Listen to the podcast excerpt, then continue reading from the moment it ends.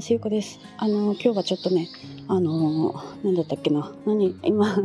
今何話そうと思ったか忘れちゃった。えっ、ー、とそうあのなんかね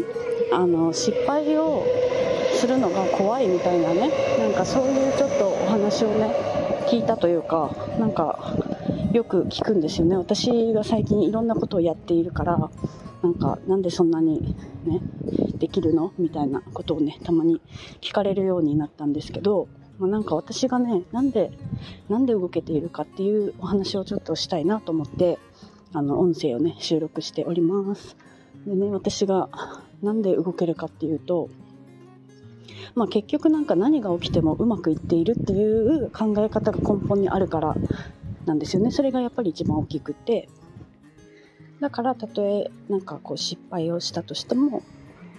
結局うまくいくよねって思えてるからなんですよね。でその失敗の中には必ずなんかこう学びとかあだから失敗したんだなって後から思えるような出来事が起きているはずだから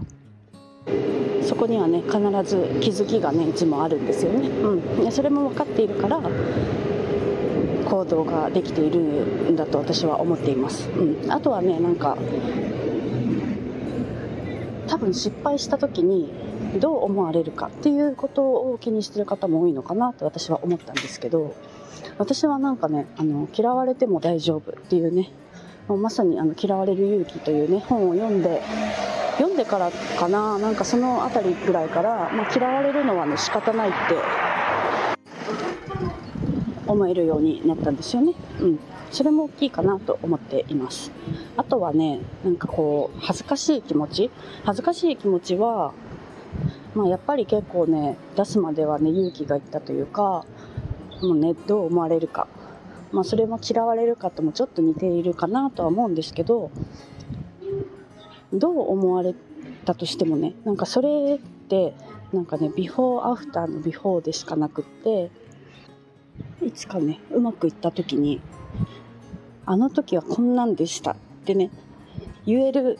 ネタになるというか、うん。そういう気持ちで私はいます。だからね、この経験って今しかやっぱりできないんですよね。うん、何も、何もできないと思っている、今だからこそできる経験だなって思っているから、なんかね、その、それを形として残しておくというか、楽しむっていう気持ちをいつも持っています。うん。で、うまくいった時に、ね、それを見返すこともできるし、それを見た人があなんかあ優子さんにもこんな時があったんですねみたいなことを思う人もいるかもしれないしそれをきっかけにねあじゃあ私もできるかもって思って何かを始める人もいるかもしれないしなんかそのこの経験が誰に役に立つかわからないんですよね。でもね確実に一つ言えることは絶対自分の役に立つんですよ。うん、あの時のこれがあったから私は今うまくいっているっていうね